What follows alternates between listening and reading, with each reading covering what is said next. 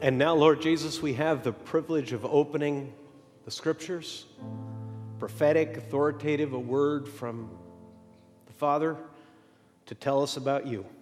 Help us to meet with you, to hear you. We invite you and, and ask you by your own goodness to reshape our thinking, to break, Lord, the chains of old, bad, sinful habits that keep us from you and keep us from your best. In Jesus' name I pray. Amen. Good morning. How many of you have ever been told at a different point in your life that you were gifted? In a non sarcastic way? One of the amazing things about the United States is that in a lot of areas of life, I grew up outside of the United States, so I have a point of reference. In a lot of different areas of life, we have built a, a society, and particularly in education, that meets people where they are, recognizing differing abilities, differing limitations. And we can educate and prepare people for life in keeping with who they are, not what we would want them to be. Don't treat everybody alike. So, some dear friends of ours had a son who was like his mom and dad. He was a pretty sharp kid. And here in, here in our school district, there's this program called GATE. I believe it stands for Gifted and Talented. It's a, it's a, little, it's a program for, for young kids who need a little bit more in their education to be challenged. Well, this particular boy, who will remain nameless out of respect for him and his family, he had the goods.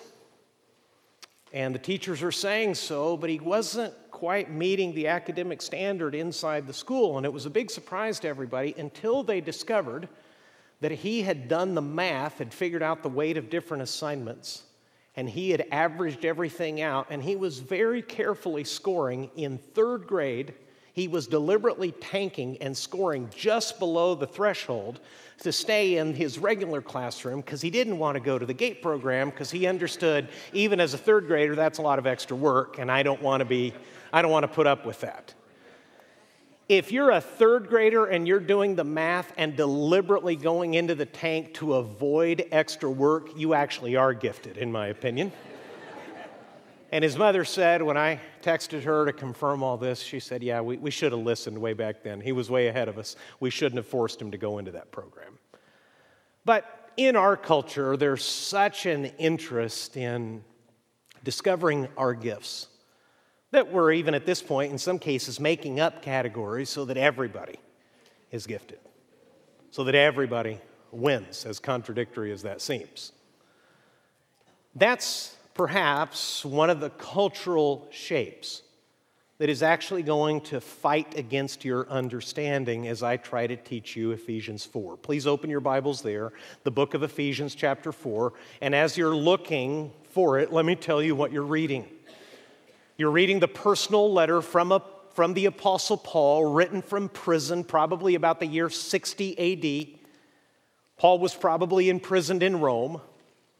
He, in his writing to a church he knew well, he had preached the gospel in the ancient and very pagan, very wicked city of Ephesus. People had come to faith in Jesus there. And if you've come to a Christian church for the first time or the first time in a long time and you're here for any reason, here's the heart of every message. We want you to trust Jesus as your Savior. He is the only one who can save you. Your sins, your guilt, your shame, your shortcomings, which you're keenly aware of because you have a conscience, and you've felt guilty and ashamed at various points through your whole life, all of that speaks against you and tells you the truth. You are not perfect. You are not on God's level. You cannot meet his standard, and that's why he sent his son Jesus to live in your place, die on a cross, and as promised by himself personally and in scripture centuries before he was born, he took his own life back in the resurrection. We celebrate his coming at Christmas, we celebrate his death and resurrection at Easter. We celebrate it every Sunday but we especially focus and remember that occasion on Easter. And that is because the good news of the Bible that you've just opened is that Jesus came to save sinners like me and sinners like you, and He is your only hope in this life. In this life, you have the certainty of death and the possibility of eternal life if you'll trust Jesus.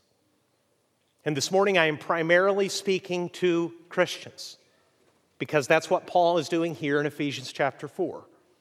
But if you're not absolutely certain of your relationship with Jesus, I'm just telling you on the front side before we go into this actual passage that this is your only way. And frankly, if I'm going to talk about what Jesus did for Christians from the moment he saved them, if you're not certain of your relationship with him, this sermon does not actually yet apply to you.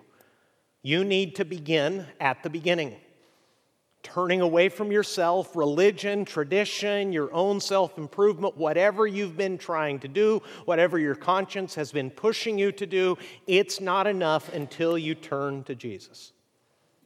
And if you do, here's what's going to happen. I won't see it, but you and God will know it. God will tug on your heart. He will show you the truth of what you're hearing, not because I'm saying it, but because He said it and it's true. He'll impress it upon you and put you at a point of humility where you'll decide whether to continue trusting yourself or start trusting Jesus. And my sincere prayer is before this service is over, if you don't know Jesus as your Savior, you would humble yourself before Him, call out to Him in prayer because He's actually listening, and say, Jesus, I'm a sinner. Please save me. I did it years ago. He did it for me. I've never been perfect, not a moment in my life, but Jesus always is, and He is my Savior, and He can be yours if only you will trust Him. Clear so far? That is the message in His own words with the authority of an apostle that Paul preached in Ephesus. And now he's in prison, far from them, reminding them of the gospel and what they were given, what they were gifted in Christ Look with me, please, in Ephesians chapter 4. I'm going to go as quickly as I can, but the first half of this chapter has some deep things in it. And then practically, we're going to look at verses 12 to 16, which are printed there on your handout. But the background, the platform for what we're looking at in verse 12 is built and is very important in these first few verses. Here's Paul writing to this church he knew and loved. This assembly of Christians, this is likely being read aloud to them in one of their Sunday gatherings. And here's what he told them I, therefore, a prisoner for the Lord, and there's Paul referring to the fact that he's in prison, urge you to walk in a manner worthy of the calling to which you have been called, with all humility and gentleness with patience, bearing with one another in love, eager to maintain the unity of the Spirit in the bond of peace. And now Paul's going to tell them about what has brought them together. As different as they are, here is what makes them one. Here's what make, gives them unity. Verse 4 There is one body and one spirit. Just as you were called to the one hope that belongs to your call one Lord, one faith, one baptism, one God and Father of all, who is over all and through all and in all. Everybody tracking so far? He's telling them that as different as they are, they are united in Christ. They have God as their Father. They share a common trust in Jesus. They have expressed that trust, as Nikos and Brianna did, by being baptized. This is what brings them together. And so it is with our church 2,000 years later. There are many different languages spoken in this church. There are all kinds of different levels of education, all kinds of different jobs, all kinds of abilities and disabilities. We're a very diverse group of people. What we have in common is greater than all of that. What we have in common is Christ. And verse 7 says, for the first time, Paul refers to something that makes them different from one another. Verses 1 to 6 is all of their unity. Then Paul begins to speak of their diversity in that unity. But grace was given to each one of us according to the measure of Christ's gift. In other words, Jesus gave everyone differing gifts according to what he wanted to do. He has the ability to give anyone anything, and He gave different gifts to each one of us. A gift was given according, that grace was given to each one of us according to the measure of Christ's gift. And here's where it gets a little deep. Because now, Paul, who is writing the New Testament, in other words, God is speaking afresh through this apostle, telling Christians, here's how to follow Jesus. Paul's going to reach back into his Bible, the Old Testament, the Hebrew scriptures, to connect an old psalm to what Jesus did when he came to earth. Verse 8 Therefore, it says, When he ascended on high, he led a host of captives and he gave gifts to men. Everybody understand the connection? That silence says no. And that's fine. Let me tell you what's going on here. Paul is quoting a psalm written centuries earlier. And it says, When he ascended on high, he led a host of captives and gave gifts to men. The reason that doesn't make immediate sense to you is because you don't live in the ancient world. Paul is remembering the ascension of Jesus because after Jesus took his life back as promised from the grave, he publicly, visibly ascended in the presence of his disciples. That was the final miraculous, you've got to be kidding me, only God can do this proof that he was who he claimed to be. You can read about it in the book of Acts. If you've read it, you remember they stood there. So would you. You would not have been prepared to see that. It's a miracle. It's God showing up and showing off to give historical witness to everyday people that He is acting in the person of His Son, Jesus Christ, on earth. And the historical claim of Christianity is that it stands on the resurrection of Jesus. If the resurrection did not happen, this has all been a farce. I've wasted my life. You, you are wasting yours. We should sell it, give the money to anybody else that doesn't believe such a lie, and get on with our lives. But the historical proof of the resurrection was so compelling that the people who saw the resurrection and some of them the ascension of Jesus would rather be killed than take the story back. They were given opportunities, often under torture, to say, Say it isn't true and we'll let you go. And they would say, Men and women, no, you'll have to kill me instead. I can't stop believing and telling you what I saw. And that's what's happening here. And that's what Paul is referring to in this passage when it says, When he ascended on high, he led a host of captives and he gave gifts to men. That doesn't make immediate sense to you because it's an ancient image. The city is threatened. The king goes to war. A leader goes to war, defeats the people that would have destroyed his city, and comes back in triumphal procession at the head of his army with a long train of enemy soldiers now in chains. The people who wanted to kill us are now our captives. And Paul is seizing on that ancient image to say this is what Jesus has done with death. Let's be really practical. Any of you looking forward to dying? a very, very quiet crowd here this morning, folks. You resemble an oil painting more than a congregation this morning. Anybody looking forward to dying? I'm not. I'm trying to avoid it. Death is the final enemy. It grips us in fear. Paul uses an image from the ancient world to say Jesus is in charge of that. He destroyed death, he's bringing it back in chains. Everything that opposed life is under Jesus' command. And as a victorious leader, when he gets back to his own people, not only does he display for them their enemies now conquered, he also gives them gifts. And that city would have celebrated because now they're richer than they've ever been because their enemies have been defeated, their loot, their goods have been plundered, and we all celebrate. That's the imagery. That's why that's a difficult passage of Scripture. But here is the point. Verse 9 In saying he ascended, what does it mean but that he also descended into the lower regions, the earth? In other words, Jesus was born among us, died on a cross, was actually buried in a tomb. He came from heaven and came to the lowest parts of the earth. But, verse 10, he who descended is the one who also ascended far above all the heavens that he might fill all things.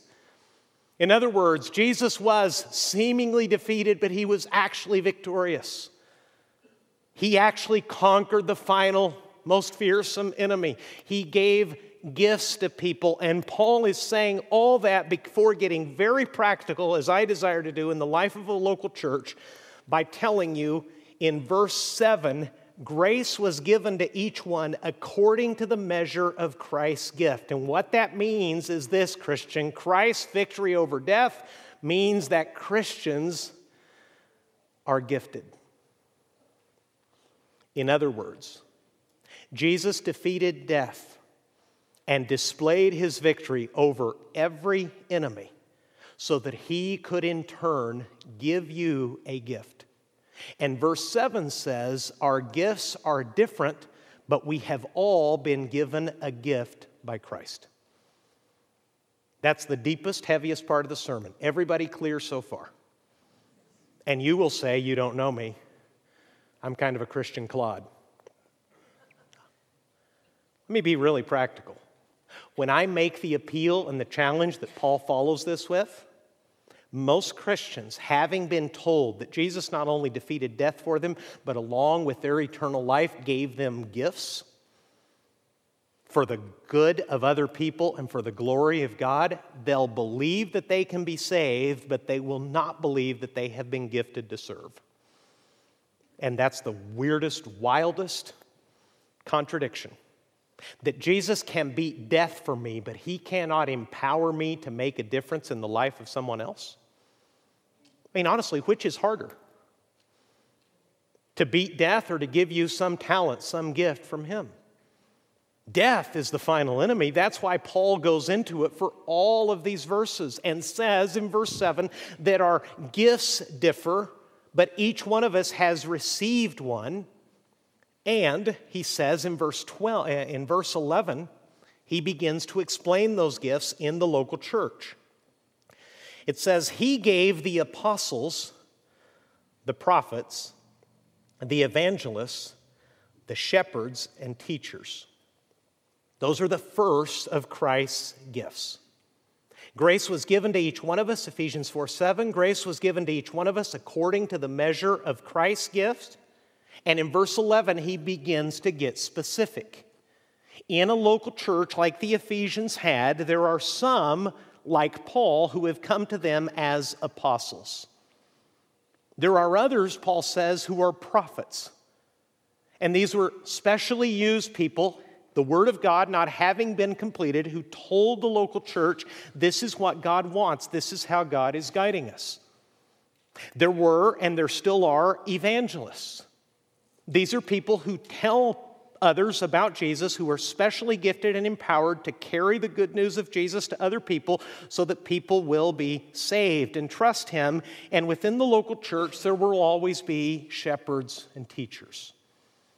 Some of your translations will say the pastor teachers, they'll put a dash there.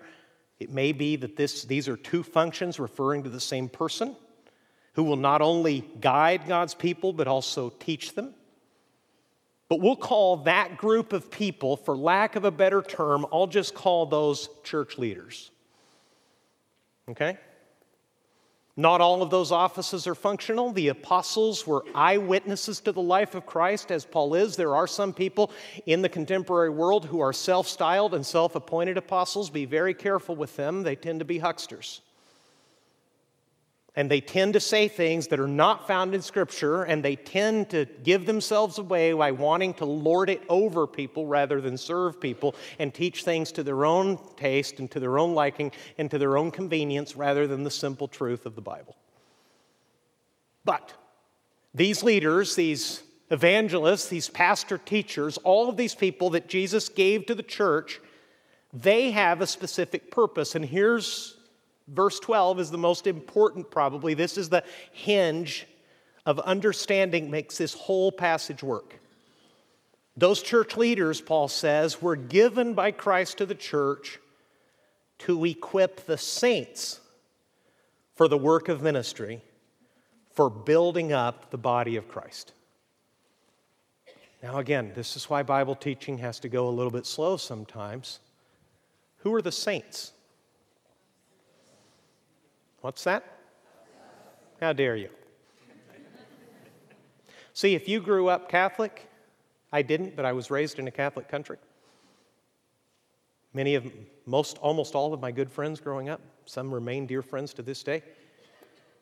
You hear the word saint and you associate it with an image somewhere in a church. Someone with a halo, a holy look, long suffering and patient in the artist's imagination. A saint simply means one who has been set apart. Paul uses it to refer to ordinary Christians like the Ephesians all the time. There are leaders in the church, but their specific purpose in verse 12 is to equip the saints for the work of ministry. In other words, church leaders are gifted to equip people to serve, and God's people, another word for the saints, God's people are gifted to serve so that the body grows. In other words, the ministry, the work of ministry, in other words, the work of service to other people belongs not only to the church leaders, but to everybody who Jesus saved. I call this the hinge of understanding in the passage because the American church, in my opinion and in my experience, and again, I've got a foreign frame of reference, has created a system that defies and denies what the Lord is saying here, and that is this there are a few people who are called and gifted by God to serve the church. The rest of you go to church and let them serve you. You give, encourage them, and do a few things to keep the church going and let them use their gifts. You enjoy and support those gifts, and we'll all see each other in heaven someday. And all that system does is deny the body of Christ the gifts and the service of most of the members of the body of Christ. Because verse 12 says that these church leaders have been given Verse 11, he gave the apostles, verse 12, to equip the saints for the work of ministry. If you want a word picture, pastors and teachers like me, at our best, when we're obeying Jesus, we're player coaches.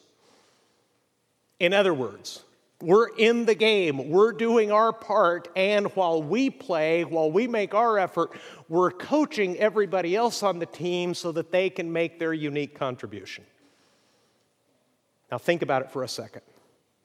In a church like ours of some 700 people on an average weekend, if three or four pastors serve the needs of 700, what would you expect those pastors to be like? Tired, stressed. How gifted, strong, healthy would you expect that church to be?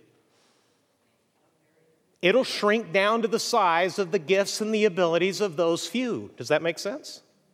All kinds of things would never happen because those poor schlubs can't do it all.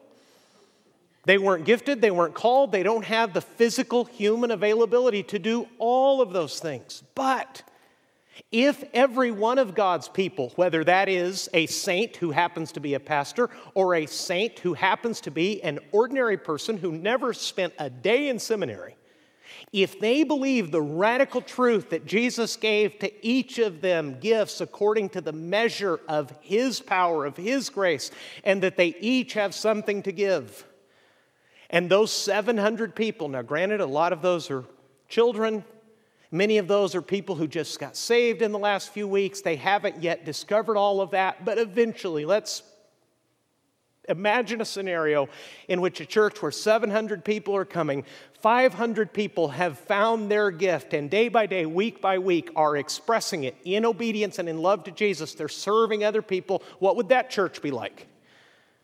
Extraordinary. Because it would have ministries and abilities and strengths and compassions and virtues that express everything that Jesus has given to that individual church. That's the church we should become. That's the church we're on our way to becoming. Many years ago, when I came here, this church is 50 some years old. It used to be called Central Baptist. And the joke on our pastoral team when I arrived was this we got a decentralized central because everything ran through the office.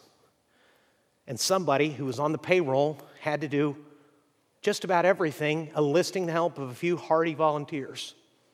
So when we call you volunteers, we're actually doing you a disservice. You know what you actually are? Ministers.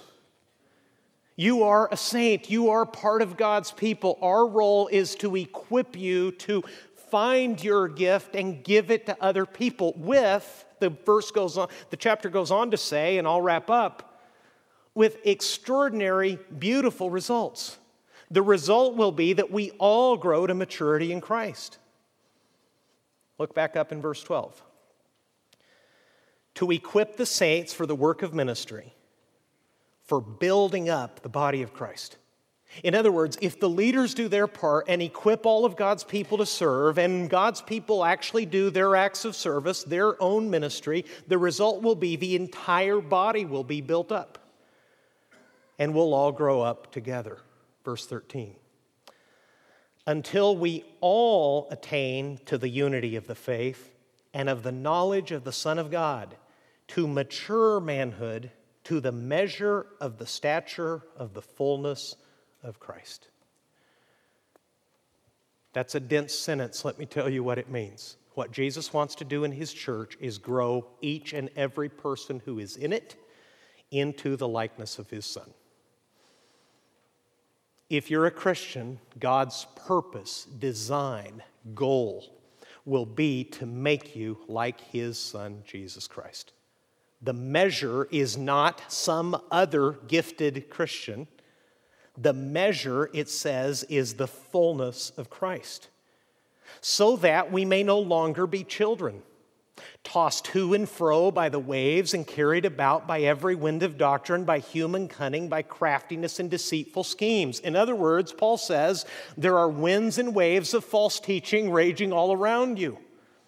You'll know you're mature in Christ when you can navigate them, when you can tell the difference and you can reject those lies. He says, rather, in other words, rather than being tossed around by every kind of false teaching that people come up with, Rather, speaking the truth in love, we are to grow up in every way into Him who is the head, into Christ. Notice that Paul says we. That's a really humble pronoun because Paul says, You're growing and I'm growing too. Paul says in Philippians, I'm not there yet. I'm forgetting what is behind me and I am stretching forward for what lies ahead. Paul is still growing. He says in Philippians that he learned to be content. Now, that's not hard to figure out. If you learn something, what does that imply? There was a time you didn't know it.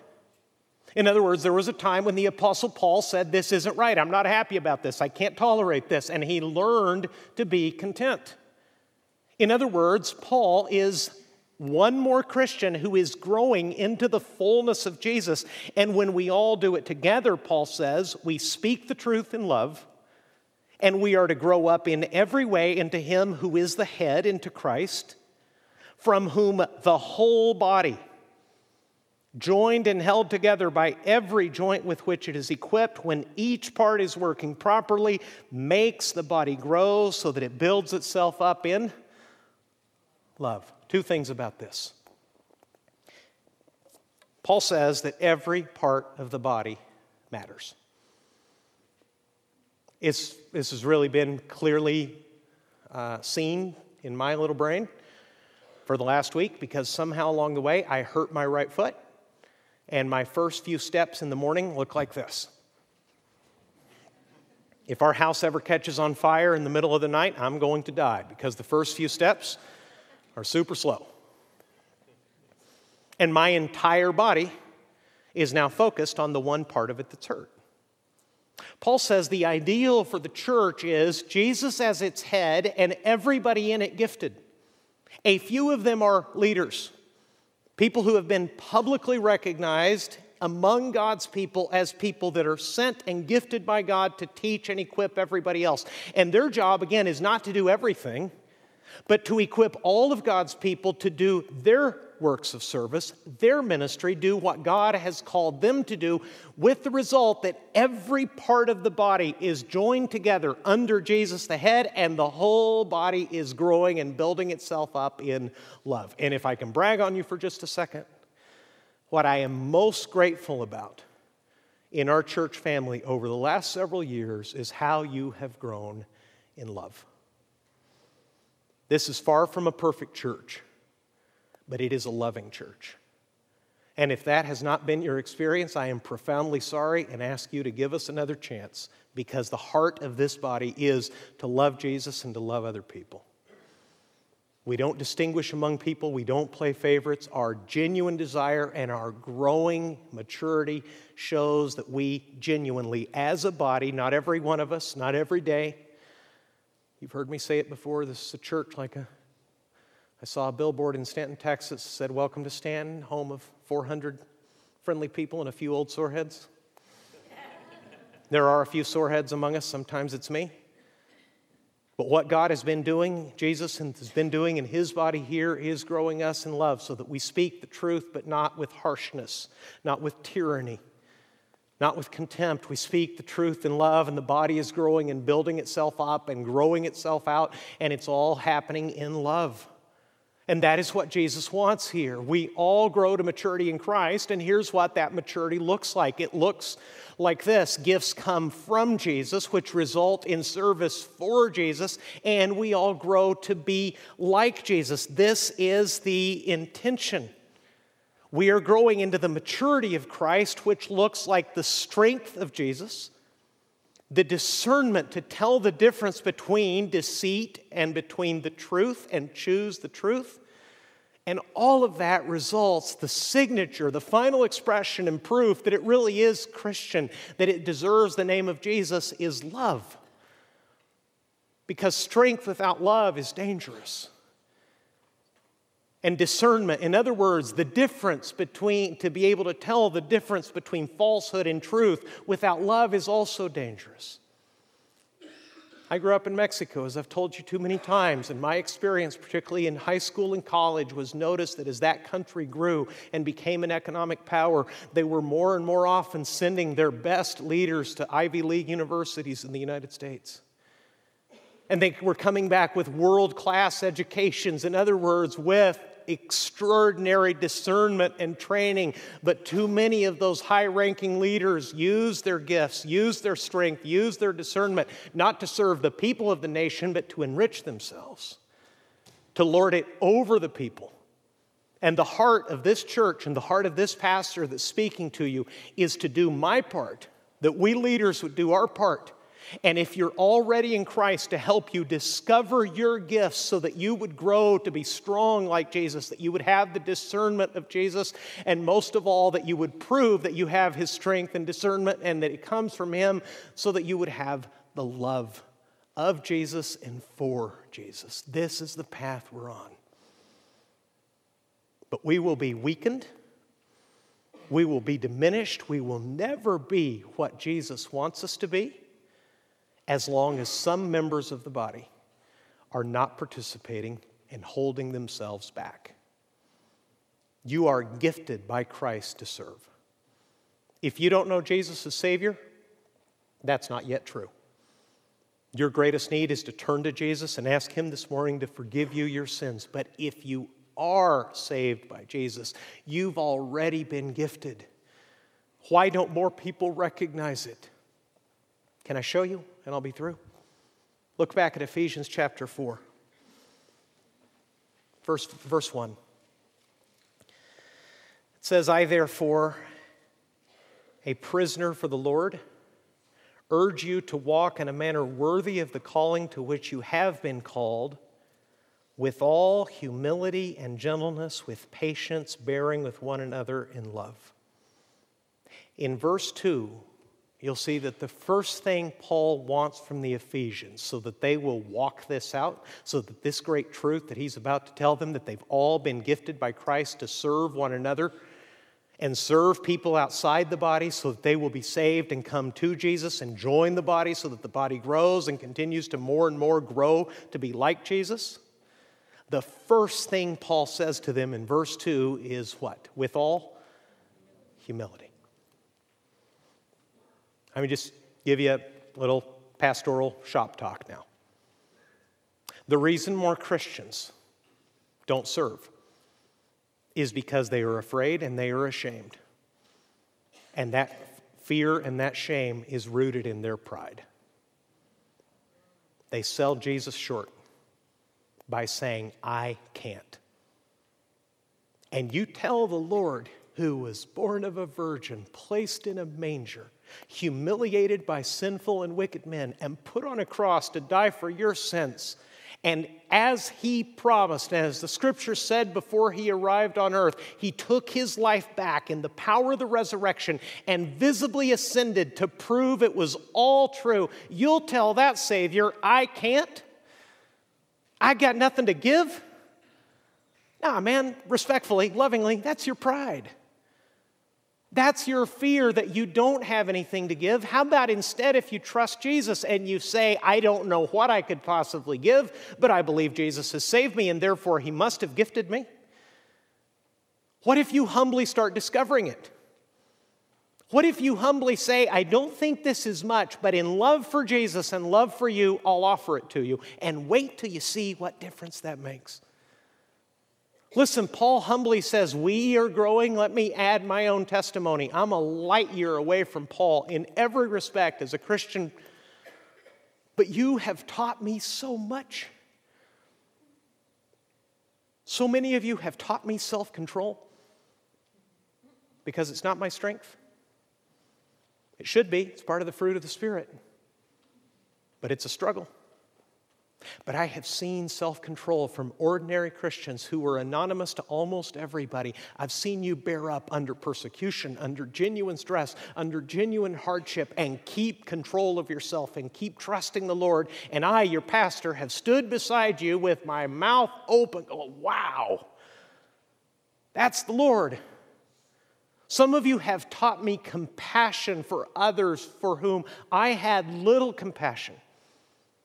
And you have taught me to love other people that are nothing like me. I thought I had that coming from Mexico. You have taught me a great deal about it. See, I did you a disservice. This is confession. When I came from Mexico with my family, I thought to myself, I can only speak to myself because my wife's a better Christian than I am. And yes, by the way, I do have a wife. You'd never or seldom see her in here because she's always teaching the children, okay? I am married, see? There's the ring. She's doing her gifts. She's expressing her gifts. Those gifts all involve people that are four and five years old. If you had me teaching your four and five year old, you would soon leave this church because your child would hate it and you would say, We, we can't put up with that anymore we got to find someone who's good with four and five year olds. When I came to this church, here's the confession. We were in Mexico. We tried very hard to go to Cuba, and God slammed that door. And I sadly said to myself, even as I agreed to be the pastor here, I will never meet the stature of Christians I met in Latin America. And that was wrong. And that was sinful. And that was discriminatory. And that was stupid because the same Jesus that saves Cubans also saves Americans. And it's the same gospel. And it's the same faith. And it's the same power. And it's the same gifts. So some of you are selling not yourself short, you're selling Jesus short because you think in pride, I'm afraid to explore my gifts. I don't think I have them. I don't think they matter. They do. So, my simple invitation to you is if you don't know what your gifts and your place of service is, that you would take the card that's in your bulletin, give us some contact information, and just write these two words on it I'm in. And we will, and it'll be messy and it'll take some time, but we will come alongside you, and given enough time, we will help you discover what Jesus gifted you to do. And if enough people join that journey, this body of Christ will look like Jesus and bring people to Jesus and do things that are only ex- able to be explained because Jesus is working. That's my invitation to you because your gifts were not given to you for you, your gifts were given to you for the sake of other people. Here's the point of the sermon. We are all called to discover and use the gifts Christ gave us to serve other people so that we may all become like Him. In other words, our, your gifts, Christian, are meant for the good of others so that we may all grow to be like Jesus. My pastor, my predecessor here, used to say it like this What would this church be like if everybody had your attitude? See, not everybody has your gifts, but this church has grown stronger, more loving, more Christ like, as some of you have understood that Jesus gifted you and started giving those gifts back to Christ in service to others. I can't wait I'm eager to see what we will become together six months, a year from now, two years from now, as more people simply start trusting Jesus and saying to Him, Lord, I don't think it's much. I'm not even sure yet what it is, but I've heard you and believed you that I have been gifted to serve others. Here I am. Someday in heaven, mark my words, we'll celebrate it together someday in heaven. You will see what a difference your gifts in the hands of your Savior made, how many rewards you stored up for yourself in heaven, and what an eternal difference it will make if you will only discover your gifts given to you for the sake of others so that you can be, we can all grow to be like Jesus. Let's pray.